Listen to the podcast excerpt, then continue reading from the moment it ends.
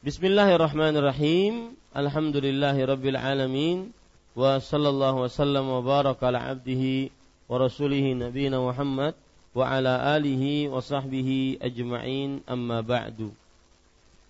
Para ikhwah, Bapak Ibu, saudara-saudari yang dimuliakan oleh Allah Subhanahu wa taala, pada pertemuan sebelumnya kita sudah membahas tentang sejarah Nabi yang berkaitan dengan sikap orang Quraisy setelah dakwah terang-terangan Rasulullah Sallallahu Alaihi Wasallam. Sikap orang Quraisy setelah dakwah terang-terangan dari Rasulullah Sallallahu Alaihi Wasallam. Perlu diperhatikan para ikhwah bahwa orang-orang Quraisy mereka mengira bahwa dakwahnya Nabi Muhammad sallallahu alaihi wasallam seperti dakwah-dakwah yang lain sebelumnya. Kalau dakwah-dakwah yang lain mendakwahkan sebentar habis itu hilang. Ya. Seperti misalkan perkataan Zaid ibn Amr ibn Nufail, kemudian Umayyah bin Abi Salt dan Qis ibn Sa'idah dan yang lainnya ini semua menyatakan bahwasanya dakwah mereka timbul kemudian hilang. Akan tetapi ketika Rasulullah Shallallahu Alaihi Wasallam menerangkan dakwahnya dan beliau memulai berbicara tentang kesyirikan. Beliau kemudian berbicara tentang uh, pelaku-pelaku kesyirikan dan beliau menceritakan tentang hakikat berhala. Ya. Bahwasanya berhala tersebut hanyalah batu yang tidak memiliki bagi dirinya manfaat atau mudarat, apalagi sampai menahan mudarat dan manfaat untuk orang lain. Untuk dirinya saja dia tidak miliki.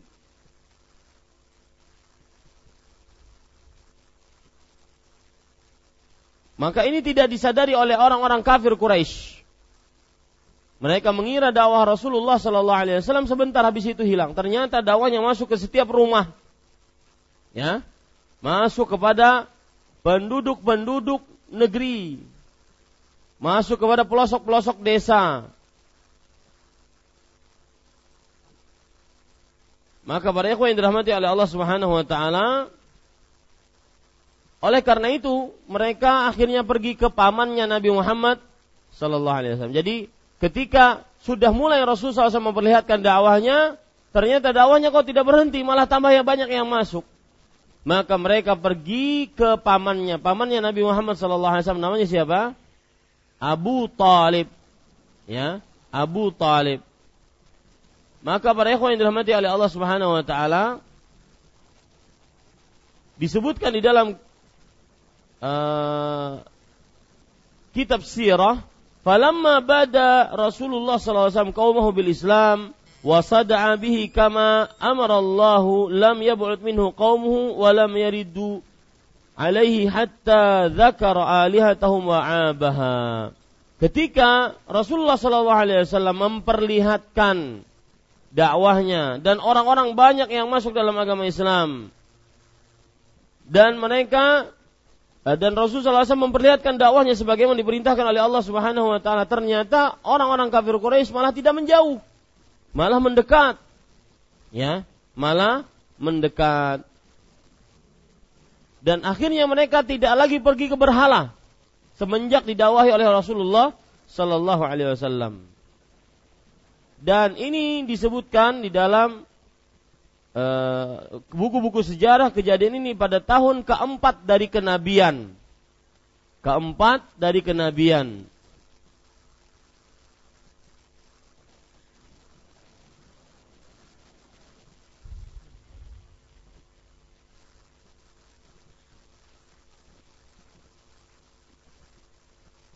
Kemudian Bapak Ibu saudara-saudari akhirnya mereka mengadu kepada Abu Talib. Mereka mengatakan, Ya Abu Talib, Inna bena akhika qad sabba alihatina. Wahai Abu Talib, sesungguhnya anak laki-laki saudaramu telah me mencela berhala-berhala kami. Tuhan-Tuhan kami. Wa abadinana dan mencela agama kami. Wa saffaha ahlamana wa dhallala aba'ana. Dan mengatakan dungu orang-orang kalian dan sesat nenek moyang kalian, nenek moyang kalian. Fa imma an takuffahu wa imma an tukhalliya bainana wa bainah. Wahai Abu Talib, coba kamu larang anak pamanmu tersebut atau kami akan menghadapinya. Ini perkataan kaum kafir Quraisy kepada siapa? Abu Talib. Fa innaka ala mithli ma nahnu alaih min khilafati min khilafi fanakfikahu.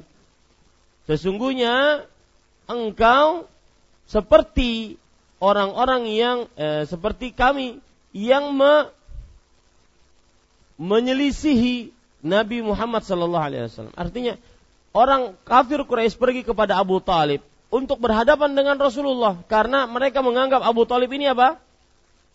Sama dengan mereka dengan keyakinan mereka. Maka cukup engkau aja yang pergi. Faqala lahum Abu Talib qawlan raqiqan wa raddan raddan jamilan fansarafu anhu. Maka akhirnya Abu Talib radhiyallahu mengucapkan menjawab apa yang diucapkan oleh orang-orang kafir Quraisy dengan ucapan yang lembut, ucapan yang santun, ucapan yang e, baik, maka akhirnya mereka pun pulang. Tidak jadi untuk memaksa Abu Talib radhiyallahu anhu agar mendakwahi Nabi Muhammad sallallahu alaihi wasallam agar keluar dari Islam. Taib, para ikhwan yang dirahmati oleh Allah Subhanahu wa taala. Sekarang kita ambil beberapa pelajaran dari kejadian ini. Jadi itu kejadian bahwa Nabi Muhammad SAW semenjak beliau keluarkan dakwah, maka para orang-orang kafir Quraisy mengira bahwasanya ah itu paling dakwahnya sebentar, tidak ada yang mau mengikutinya.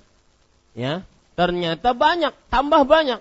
Nah, ini yang membuat orang-orang kafir Quraisy khawatir. Akhirnya mereka pergi ke, kepada siapa? Kepada Abu Talib ya untuk meminta agar melarang anak pamannya yaitu Nabi kita Muhammad sallallahu alaihi wasallam.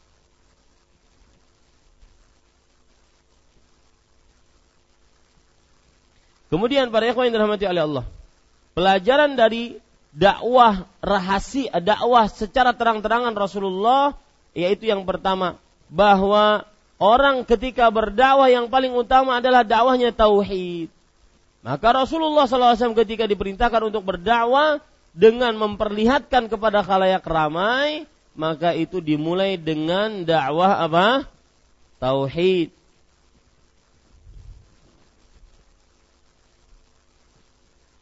Karena dengan tauhid akhirnya hati ini, jiwa ini akan bersandar kepada Allah. Apa pun masalah. Dia cuma bisa mengucapkan hasbi Allah wa ni'mal wakil. Hanya Allah sebagai pencukupku dan dialah sebaik-baik tempat bersandar. Ini para ikhwan yang dirahmati oleh Allah Subhanahu wa taala.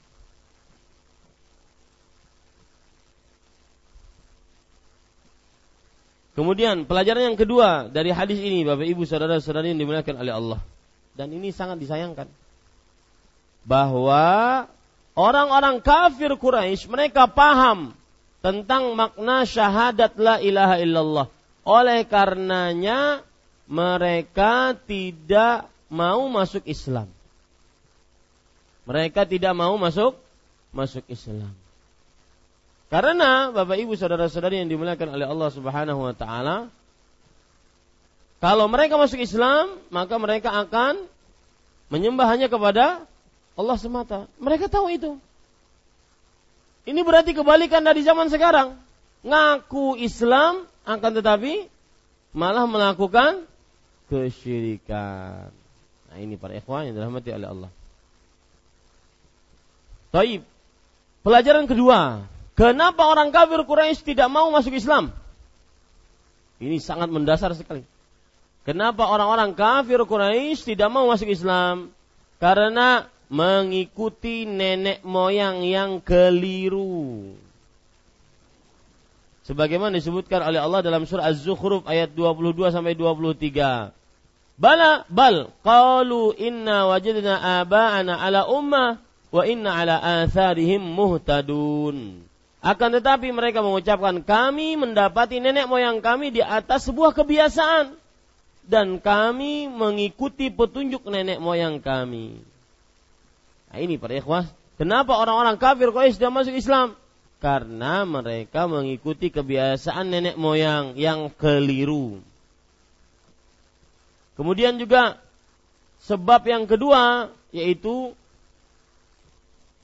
karena mereka congkak.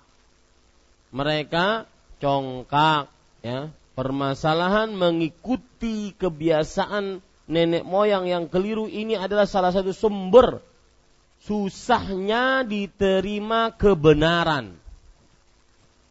Orang membawa kebenaran susah diterima. Kenapa? Karena mengikuti nenek moyang yang keliru mereka mengatakan kita ini ya harus mengikuti nenek moyang. Abah mama ikam kaitu nini kai kaitu buyut kaitu. Maka jangan sampai menyelisihi mereka. Lihat perkataan yang menarik dari Imam Ibnu Qayyim Al-Jauziyah rahimahullah sebagaimana disebutkan di dalam kitab Madarijus Salikin. Wa ma 'alal abdi adarra min milkil 'adatilah tidak ada sesuatu yang paling membahayakan seorang hamba yaitu dibandingkan mengikuti nenek moyang yang keliru. Wa ma'aradul kuffar ar-rusula illa bil adat al-mustaqarrah al-mawthuruthah lahum anil aslafil madiyah. Artinya dan apa saja yang di musuhi oleh orang-orang kafir terhadap rasul-rasul itu disebabkan karena mereka mengikuti kebiasaan-kebiasaan nenek moyang. Orang-orang eh, Nabi Muhammad eh, apa? Orang-orang kafir Quraisy tidak mau mengikuti Rasul Shallallahu Alaihi Wasallam. Disebabkan kenapa? Karena mengikuti kebiasaan orang-orang kafir Quraisy. Lihat eh, surat yang ditulis oleh raja. Raja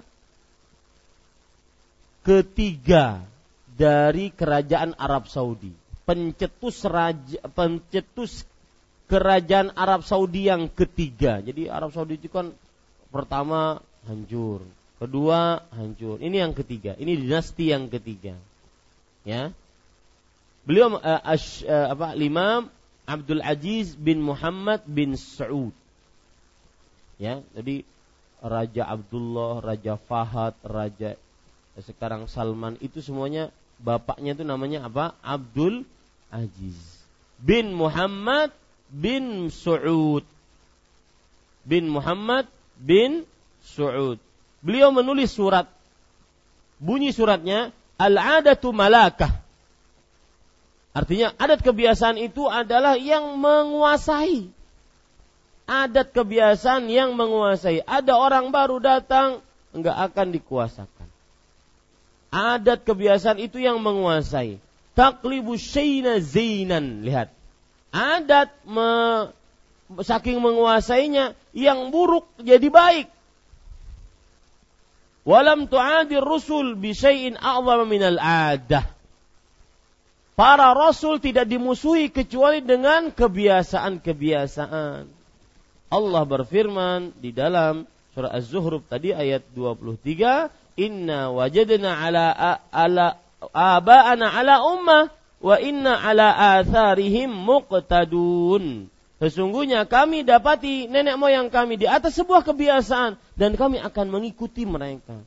Susah meninggalkan bid'ah karena kebiasaan. Susah meninggalkan kesyirikan karena kebiasaan. Susah meninggalkan jimat. Orang yang dianggap kasyaf, wali badal, wali kutub. Susah meninggalkannya. Kenapa? Karena kebiasaan. Nah, seperti itu. Kemudian, pelajaran yang ketiga. Tidak diperbolehkan sesuatu ibadah ataupun syariat Islam disebut dengan takalid, adat kebiasaan Islam. Enggak boleh gitu.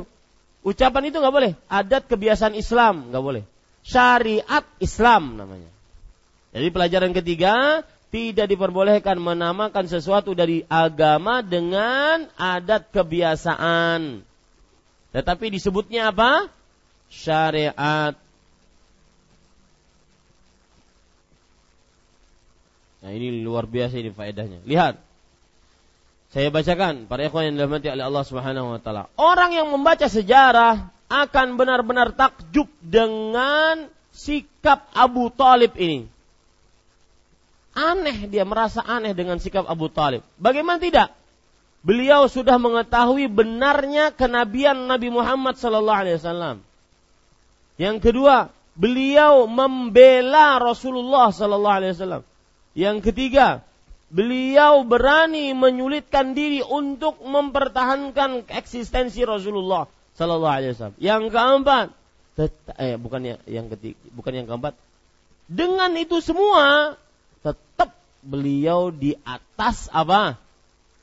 Kesyirikan. Subhanallah. Ini kan murni apa? Murni apa? Hidayah. Enggak bisa berislam tanpa petunjuk dari Allah.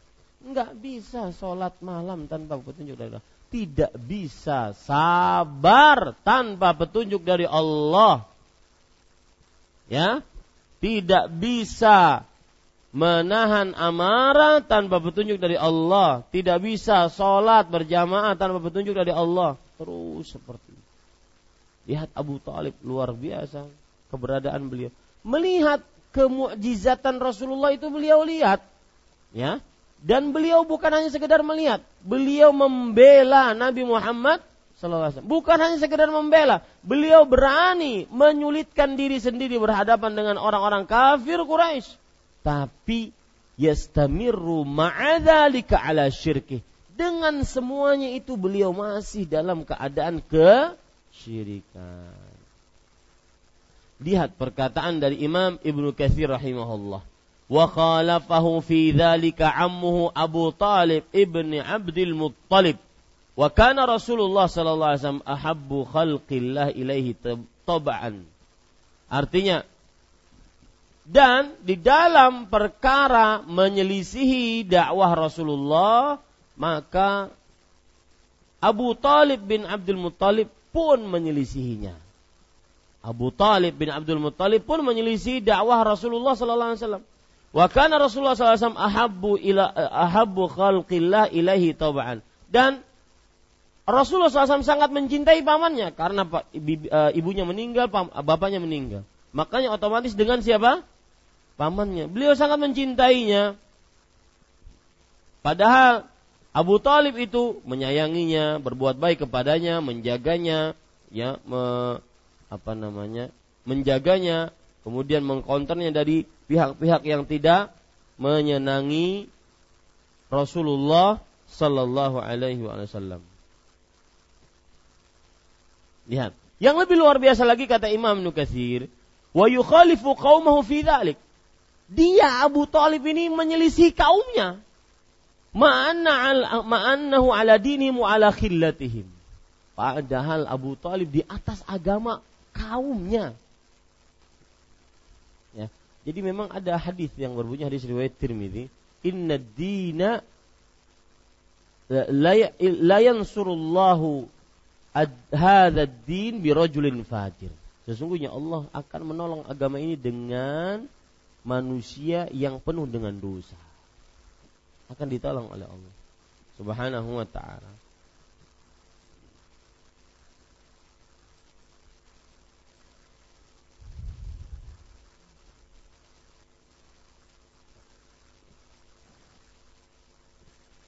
Ya, itu kira-kira yang bisa kita da pelajari pada kesempatan kali ini. Ada uh, faedah terakhir yang kelima, betul yang kelima?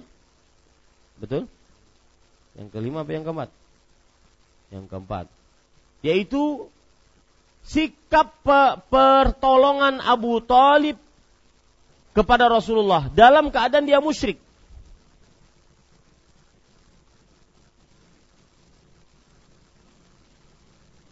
Sikap pertolongan Abu Talib kepada Rasulullah dalam keadaan beliau musyrik. Ini menunjukkan bahwa meminta pertolongan kepada orang musyrik boleh.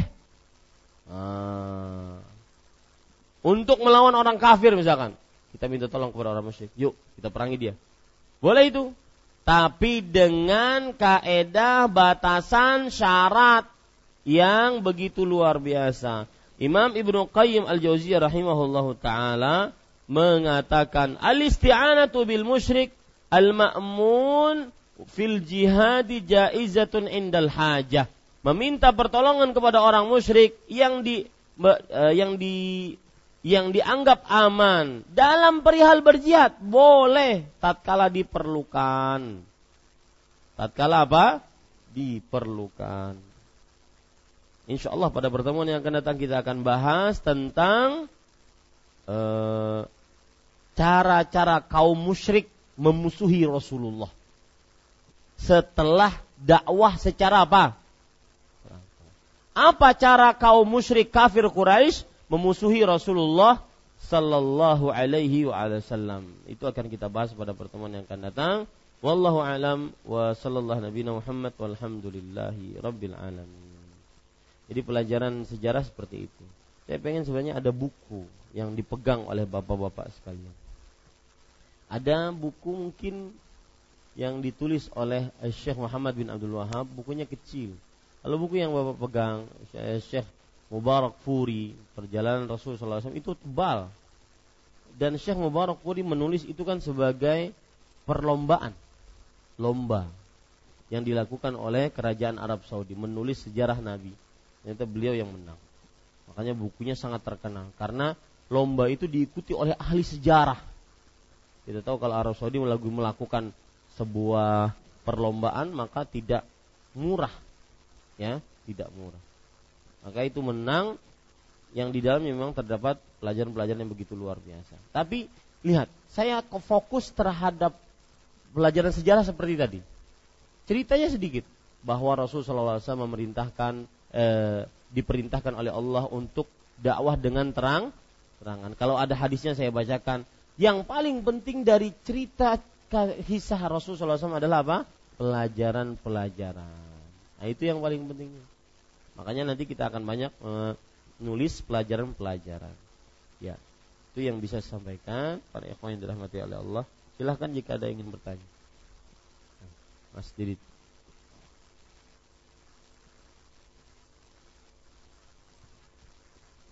Assalamualaikum Ustaz. Uh, sebenarnya sih Waalaikumsalam. Uh, bukan pertanyaan sih, cuma anda cuma minta mohon. Antum kalau lagi anda minum jangan salam.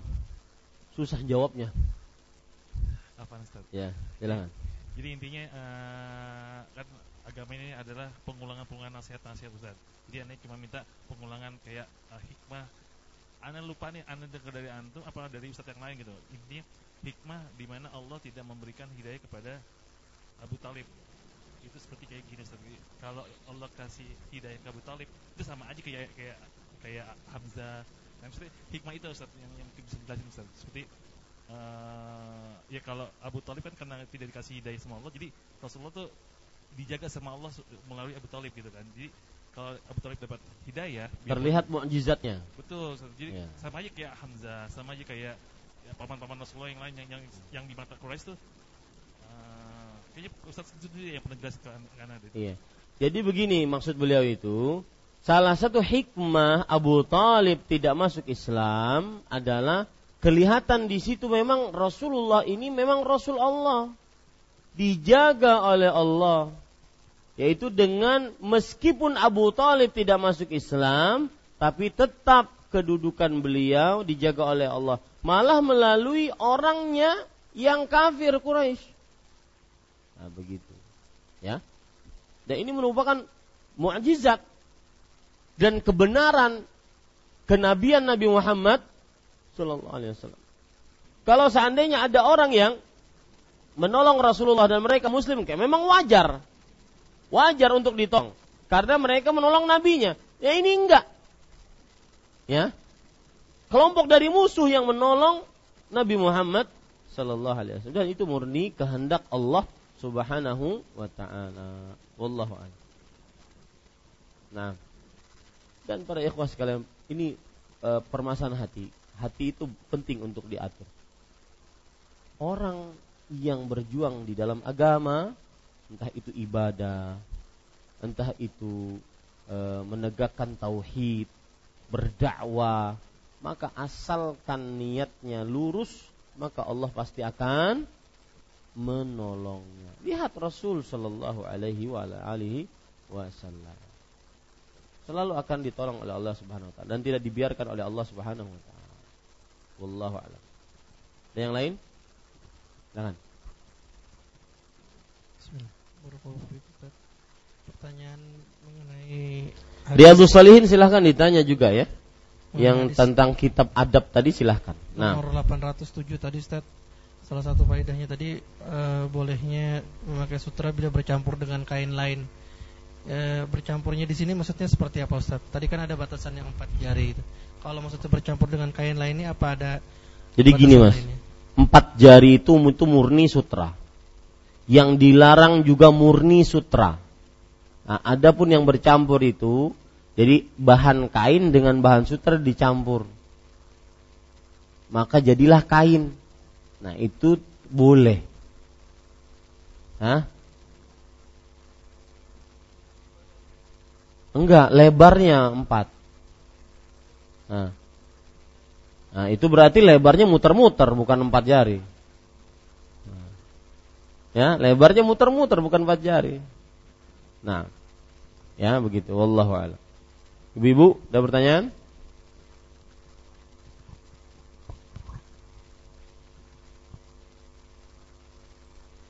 Eh, masih Ustaz. Nah, ibu-ibu nih. Biasa bapak-bapak lebih agresif. Silakan. Eh, sutra beberapa pertemuan berkaitan dengan sutra yang asli yang tipis. Dan hari ini kita membahas tentang emas, bejana emas dan bejana yeah. perak. Sebagian kaum muslim di Banjarmasin itu ada istilah swasa. Hmm. Itu emas campur tembaga. Yeah. Apakah itu juga diharamkan bagi laki-laki? Terima kasih. Ya, bismillah walhamdulillah wassalatu wassalamu rasulillah. Ini bedanya emas dengan sutra. Kalau sutra tadi ada pengecualian beberapa, kalau emas sama sekali. Ya, sama sekali. Rasulullah sallallahu alaihi wasallam bersabda, "Innallaha idza harrama eh apa? Ma aktsara qaliluhu fakathiruhu haram."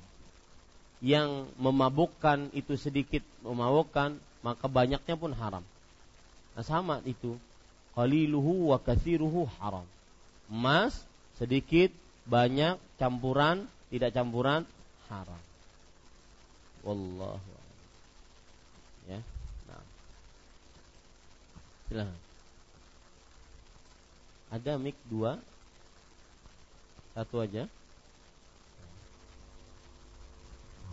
Assalamualaikum Ustaz. Waalaikumsalam. Uh, nama saya Afe Uh, Siapa? Ave.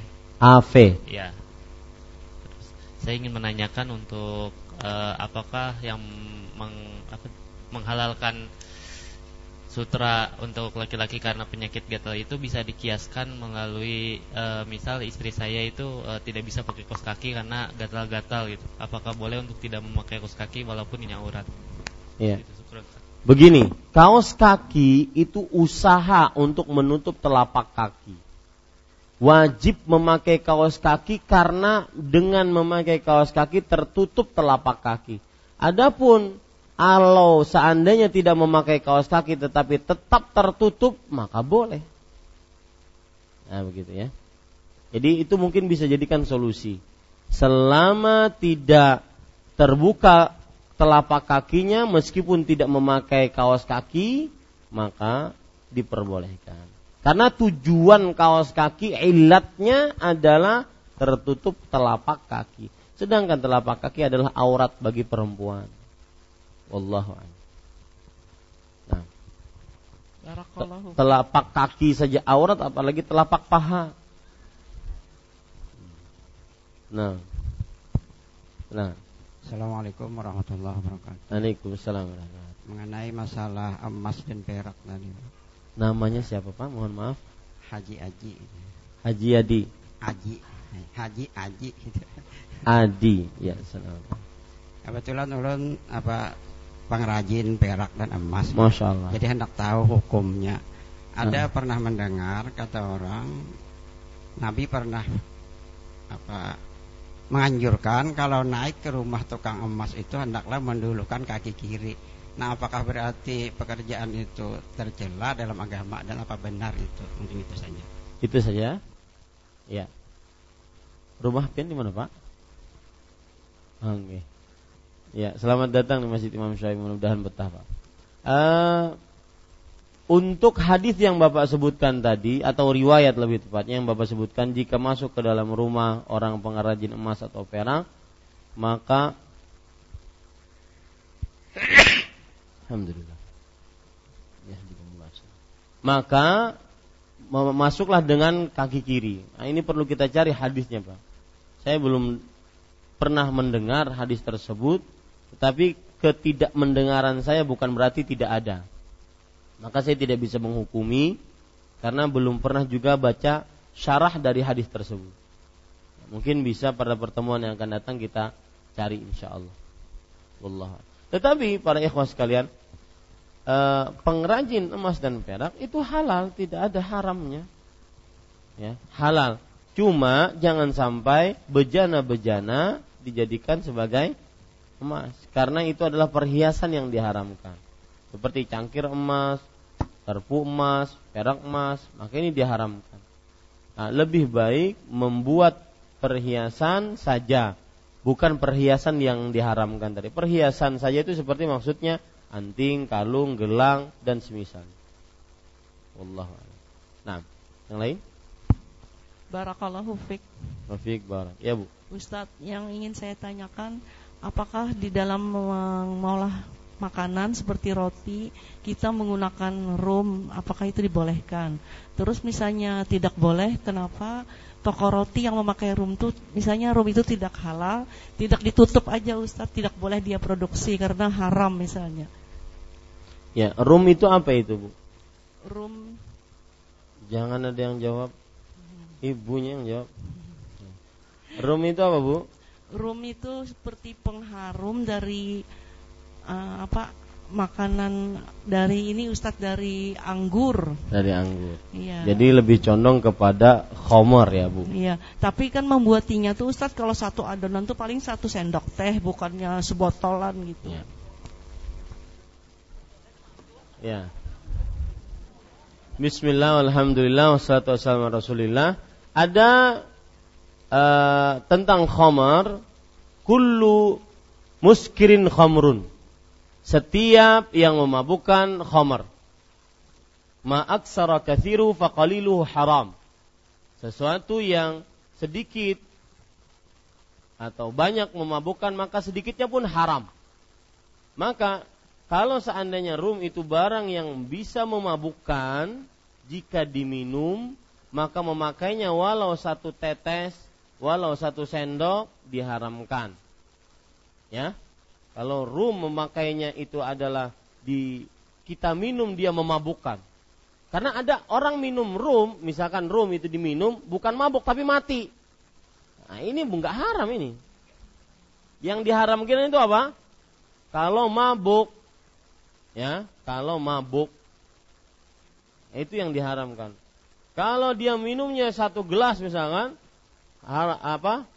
langsung sakit perut, maka ini bukan haram. Bukan haram karena khomernya. Karena khomer diharamkan karena dia apa? Kullu muskirin khomrun. Setiap yang memabukkan itu adalah khomer. Maka apabila rum tersebut ya diminum dia memabukkan maka berarti dia haram untuk dipakai sedikit atau banyaknya. Adapun kenapa itu kalau seandainya haram, lalu kenapa tidak ditutup? Maka ini wewenang bapak-bapak para badan penelitian pangan dan makanan. Ya, BPOM ya. Ya, Balai POM gitu. Itu wewenangnya, bukan wewenang yang lagi ceramah di Masjid Imam Syafi'i. Nah, Mana mana. Assalamualaikum. Oh ya. Nanya yang masalah emas tadi, Ma, anu kan Pak Sepul tadi. Kalau nggak salah Ustadz, pertemuan yang lalu itu pernah yang dimaksud emas itu yang kuning. Ya. Jadi kalau seperti swasta itu kan nggak kuning, merah malah. Hmm. Terus emas putih kata Ustadz itu nggak Hmm, masalah kan? Betul. Padahal itu kan campuran emas juga emas putih itu. Hmm. Itu aja Ustadz nanya. Ya. Bismillah, alhamdulillah, wassalatu wassalamu ala rasulillah. Platinum atau emas putih, maka dia tidak masuk ke dalam kategori emas yang diharamkan dari hadis-hadis yang sudah kita baca. Itu saya sudah ucapkan itu. Karena yang dikenal dengan emas tersebut adalah emas yang ma'ruf di tengah orang-orang yang dijadikan sebagai dinar, kemudian dijadikan sebagai alat jual beli, disebutkan dalam hadis Rasul az-zahab biz-zahab, emas dengan emas, ya, itu yang dilarang. Adapun emas putih tidak termasuk di dalamnya. Nah, adapun suasa dia emas, Pak, cuma dicampur. Nah, nanti apa e, warnanya berubah menjadi kemerah-merahan. Tetap tapi di dalamnya adalah ada emas. Wallahu a'lam. Nah. Cukup? Ada lagi? Ibu-ibu? Ya, kita cukupkan dengan kafaratul majlis. Subhanakallahumma bihamdik asyhadu an la ilaha illa anta astaghfiruka wa atubu ilaik. Wassalamualaikum warahmatullahi wabarakatuh.